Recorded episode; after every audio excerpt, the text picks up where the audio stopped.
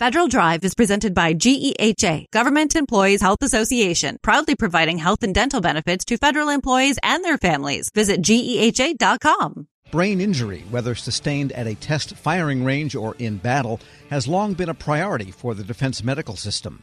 The Warfighter Brain Health Initiative this year has boosted its research efforts on service members' cognitive abilities and how certain events can threaten those. For an update, we turn to the Director of Warfighter Brain Health Policy, Kathy Lee. Ms. Lee, good to have you with us. Thank you. It's good to be here. Brain injury, traumatic brain injury, has long been a focus, obviously, of defense health programs. But you now have this Warfighter Brain Health Initiative, something new. Tell us what you're trying to accomplish here. Sure, sure. So the department's top priority is to take care of our people, which includes promoting brain health and countering traumatic brain injury. And as you just mentioned, we've been a world leader in the area of traumatic brain injury or TBI um, care and research. And as we've been since the beginning of the Afghan and Iraqi conflicts, and during that time, we really noticed that we needed to expand our efforts beyond just injury, but to expand those efforts to look at brain threats. And that's really how the Warfighter Brain Health Initiative, or WBHI, was born. This is a, a real thing. Um, it's a joint effort between operational and medical forces, and it, its focus is really to optimize brain health and we we are looking at brain health through the lens of optimizing cognitive and physical performance. So we're really looking at thinking skills. That's very important for warriors, uh, war fighters, service members, and so we have a big focus on that and how it gets impacted by threats in the environment, such as blast overpressure, um, training with munitions, and and and such.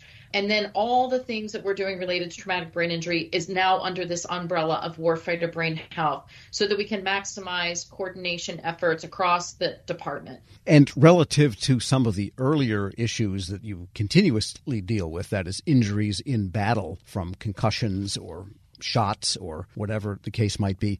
This sounds like it kind of brings together a, bunch of concerns, including what can happen in training in firing not even live rounds, but nevertheless there's a blank which is right next to the soldier or the airman's head, whatever the naval person's head. What are some of the other factors of brain threat?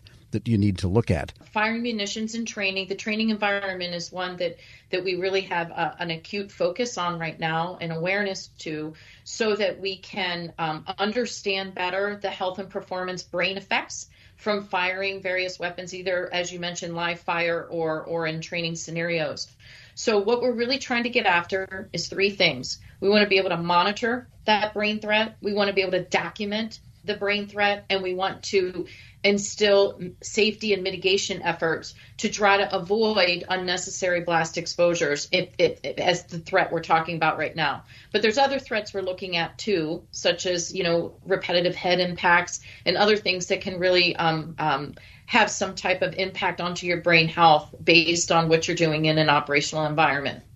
Is there a way to monitor and measure what is going on without having an actual brain subjected to it. That is to say, if a particular, say, shoulder fired weapon produces a certain concussive and sound proportion that's measurable, can you see what it does to a bowl of jello, for example, instead of what's happening with someone real?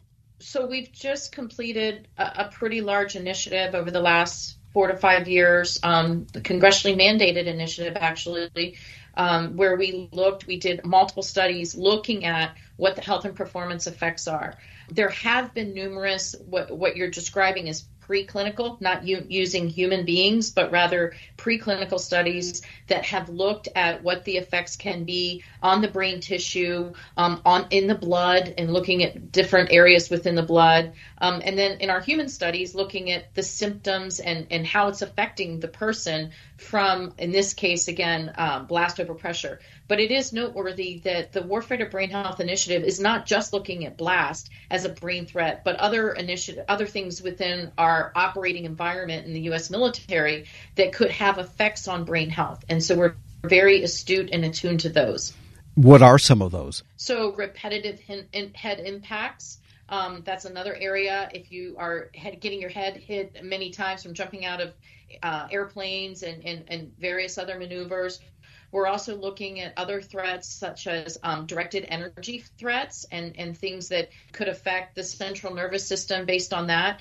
Um, so, and, and we're also looking for emerging threats, things in a future fight, future warfare that may end up impacting brain health in training environments or through enemy action. And a few years ago, I was reading about brain health in respect to NFL players, and sometimes there is damage that can only be discerned through an autopsy when the person is deceased and they section the brain and so forth. Have there been advances in the ability to measure the brain of a living person such that you can maybe get a finer grained sense of what's going on with someone than we could in the days when you had to section a deceased person's brain. Sir, great point. Um, looking at the long term and late effects from both repetitive exposures and numerous injuries is is one of our lines of effort. It's actually line of effort four in our plan. So we have a lot of activities and we're accelerating for exactly that purpose that you just said is not to wait until somebody's deceased and you're looking at postmortem tissue,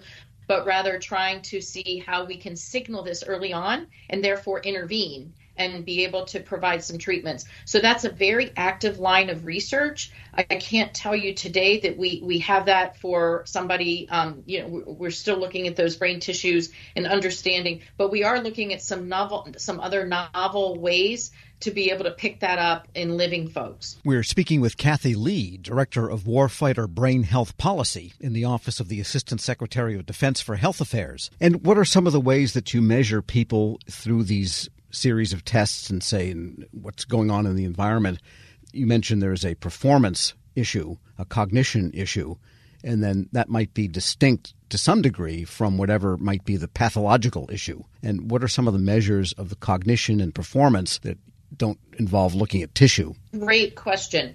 So, as I have pointed out, cognition or thinking skills is the main um, indice right now that we're looking at for brain health. So, are you brain healthy? We're looking at your cognition, and we're really trying to get that on par. As people know, physical performance is very highly into our culture in the military, and we are working to get the cognitive thinking parts to be on par with that physical performance. So, that being said, the cornerstone of this program of Warfighter Brain Health for the department is a cognitive monitoring program. So we are beginning um, this summer to to perform a cognitive test. We've been performing cognitive tests since 2008 on all those that we're going to pre-deploy, and now we're expanding that requirement to to perform cognitive testing on everybody in the military every five years.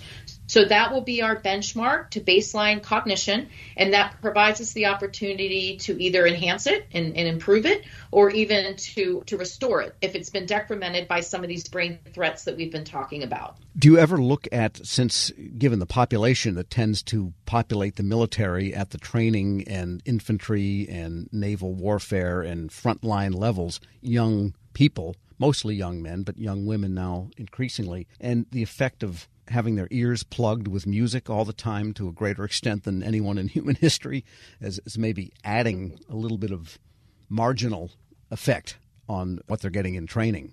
So interesting that you asked that question because the initial military training sites is exactly where we're starting with the cognitive monitoring program. So I can't answer your question about the music and um, that per se, but we are going to be starting that program, as I mentioned, uh, next summer or this summer, 2024, with the initial military training sites so that we can ascertain baseline cognitive measures as you enter into the military. And then again, we'll get the rest of the force so that we can ensure we have a baseline on everybody. That includes the guard and the reserve components as well.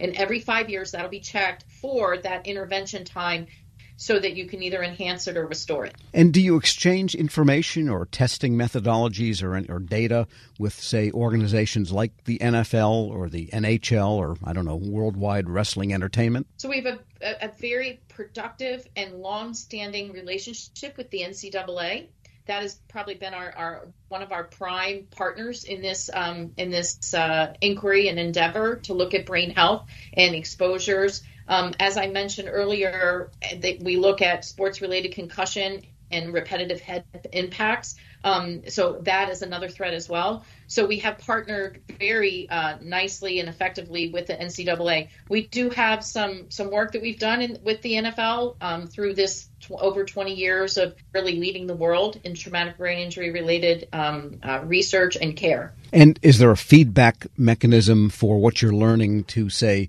the people that develop training doctrine?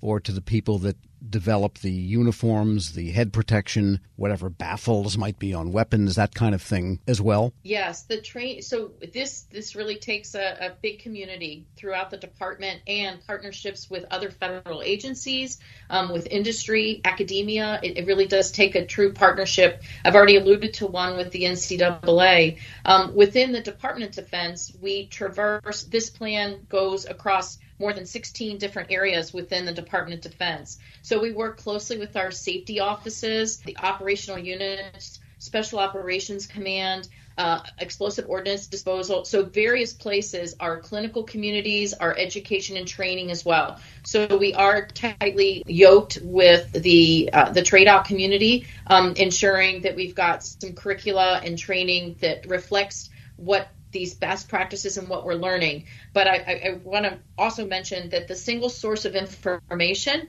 for Warfighter Brain Health can be found at the Warfighter Brain Health Hub, which is at health.mil slash brain. So that is the one-stop shop, if you will, for all the things that we're learning related to research, clinical care, operational, low-level blast exposure. I could go on and on. Um, but health.mil backslash brain is the, the, single source of information for warfighter brain health. Kathy Lee is director of the Warfighter Brain Health Policy in the Office of the Assistant Secretary of Defense for Health Affairs. Thanks for being with us. Thanks for having me and having an opportunity to talk about this very important topic. Appreciate it. We'll post this interview along with a link to more information at federalnewsnetwork.com slash Federal Drive. Subscribe to the Federal Drive wherever you get your podcasts. Leadership today, especially within the federal workforce, is being tested more than ever before. As the Cybersecurity and Infrastructure Security Agency's Chief People Officer, Elizabeth Kolmstetter sees a focus on people as absolutely crucial to her leadership style. Kolmstetter joined Shane Canfield, WEPA CEO, to reflect on her years of experience leading in the federal human capital space. Hello, and welcome to the Lessons in Leadership podcast. I'm your host, Shane Canfield, CEO of WEPA. Today I'm joined by Dr. Elizabeth Kolmstetter, Chief People Officer at the Cybersecurity and Infrastructure Security Agency. Elizabeth, welcome. Thank you. Great to be here. In your current position at CISA, one of your responsibilities is ensuring a people first culture. Explain what that is and, and what's the role of leadership in creating and shaping that culture? Yes, at CISA, really paramount to our culture is a people first driven aspect so that we are really looking at how do we accomplish our mission through our people. And in order to do that, we really value our people. We want them to feel empowered and supported and uh, respected and also that their managers care about them. So well-being is important. Psychological safety in the workplace is important so that all voices and ideas are heard. So I like to call it our North Star. Having a people first culture really starts with the people in order to get our incredibly difficult mission accomplished. In terms of leadership, which is a great question, I think we all know that culture is really driven by leadership and the, the behaviors that we allow and we, uh, you know, uh, reinforce in our leaders. So we really work at making sure that our leaders are bringing out the best in their people every day. So again, that they feel they can bring their voice, especially an opinion that might not go along with the majority of a group, so that we get that diverse perspective. We get those different ideas and experiences and that's really where we find that it's important that leaders are purposefully bringing out their talent on their teams to enable our mission. Yeah, excellent. We're, we're going through a, a culture project at our work. Oh, great. Yeah, it's, um, it's been six months in the making, and it's going really well, but it is work. Yes. And it requires from the top down. So I'm, I'm also involved in that. I hear you. Great. Throughout your career, you piloted many different talent management programs, including at NASA, the CIA, the FBI, just to name a few, and you have an amazing career. What have you learned, or how have you might have changed along the way in creating and leading those programs? Yes, and I, I I am so honored to have had a career in public service across multiple federal agencies, always in the realm of human resources and workforce performance. And I think because I study organizations and people in them, I've come to realize, particularly in the federal government, that many of our programs are really grounded in the industrial era thinking. That this is organizationally structured in a hierarchy with boxes and lines on charts uh, with the center being around jobs and what do we need to get this job done in terms of skills and training.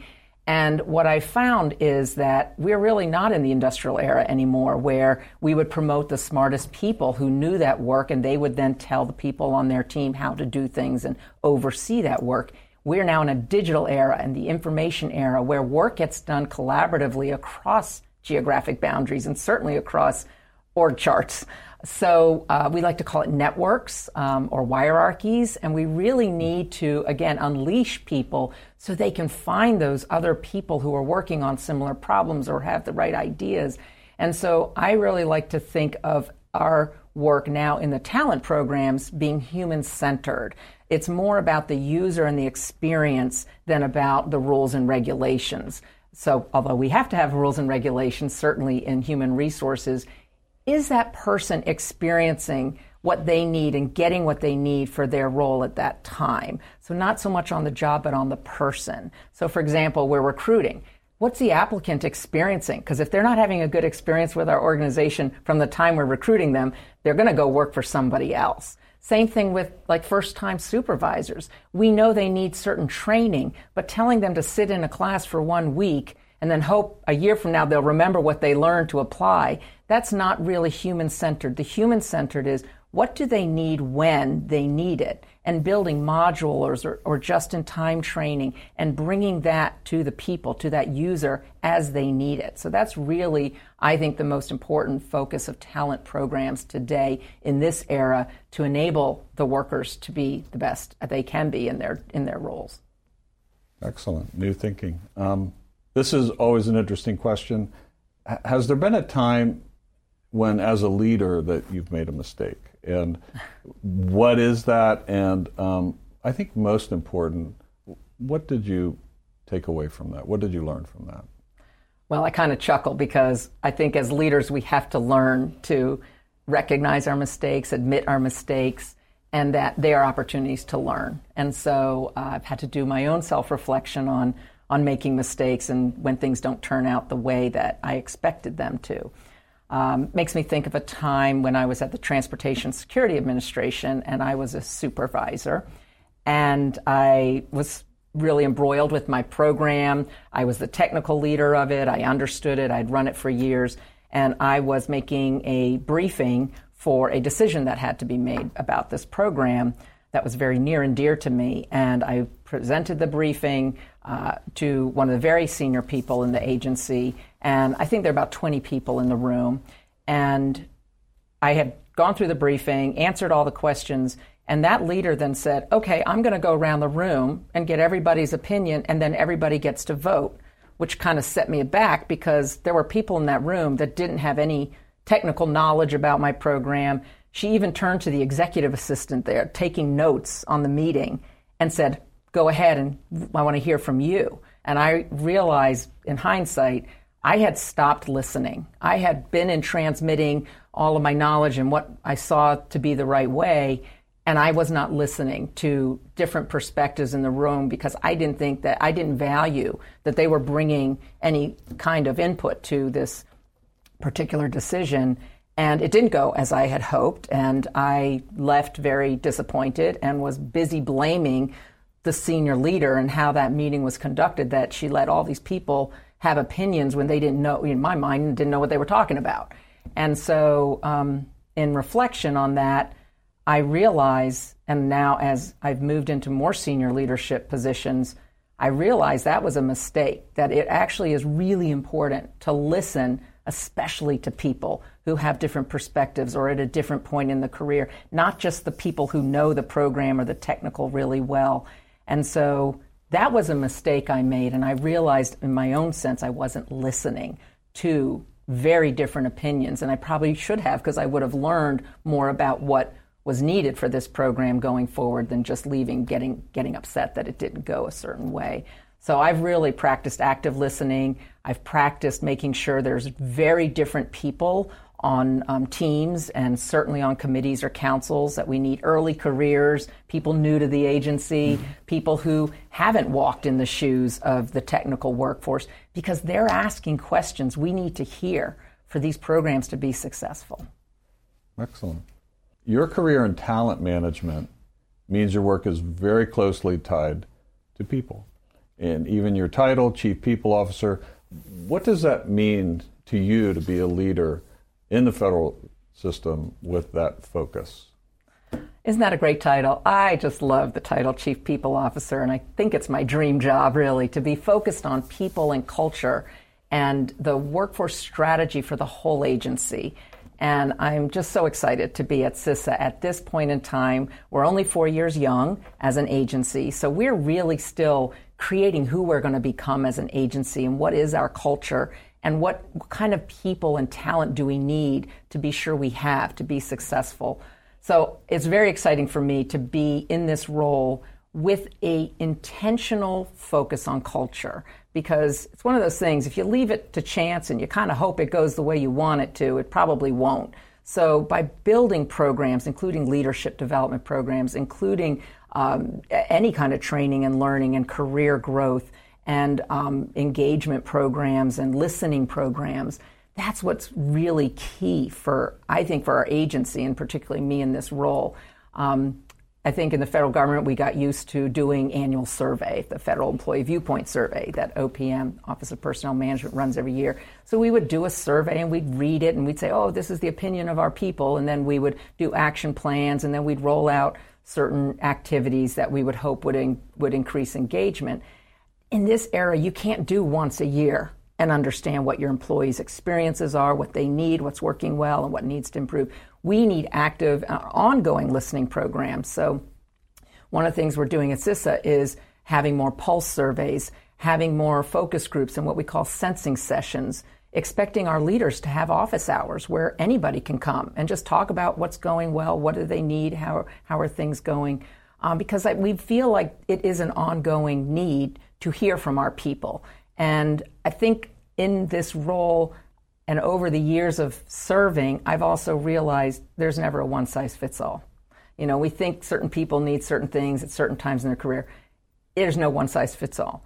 Neither can we also customize everything to every individual. So there's got to be a sweet spot in building really great talent programs, but also, like I said, thinking about can we do this in modules? Can we make it a menu? Can we do it just in time as people need it so they can practice the new skill or knowledge in their role? So I think we have such great opportunity again with the technology that enables us to really um, focus on how we connect people with their work and their team to get things done in, in very new ways.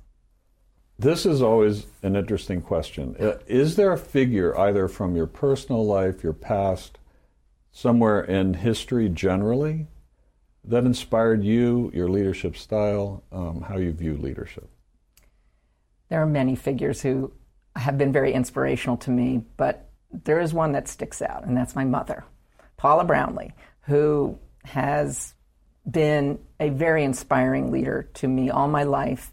And I think because, first and foremost, she had a strong family and a strong career. And that's something I always wanted. And I saw her first as my mother but then I also saw her as a leader in her career and in academia, which was her chosen field. But I always knew her family came first. And as I saw how she balanced different family needs with also a, a growing and more and more prominent um, career positions in leadership, that she had to balance that.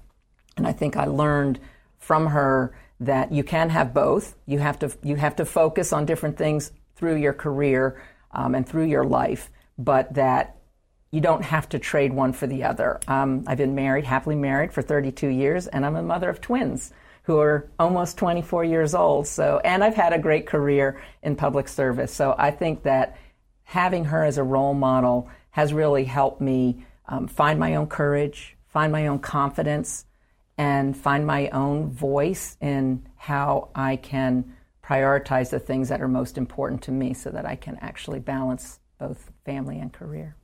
And you're doing it well. You're Thank uh, you. having known you now for seven or eight years yeah. um, and worked alongside you.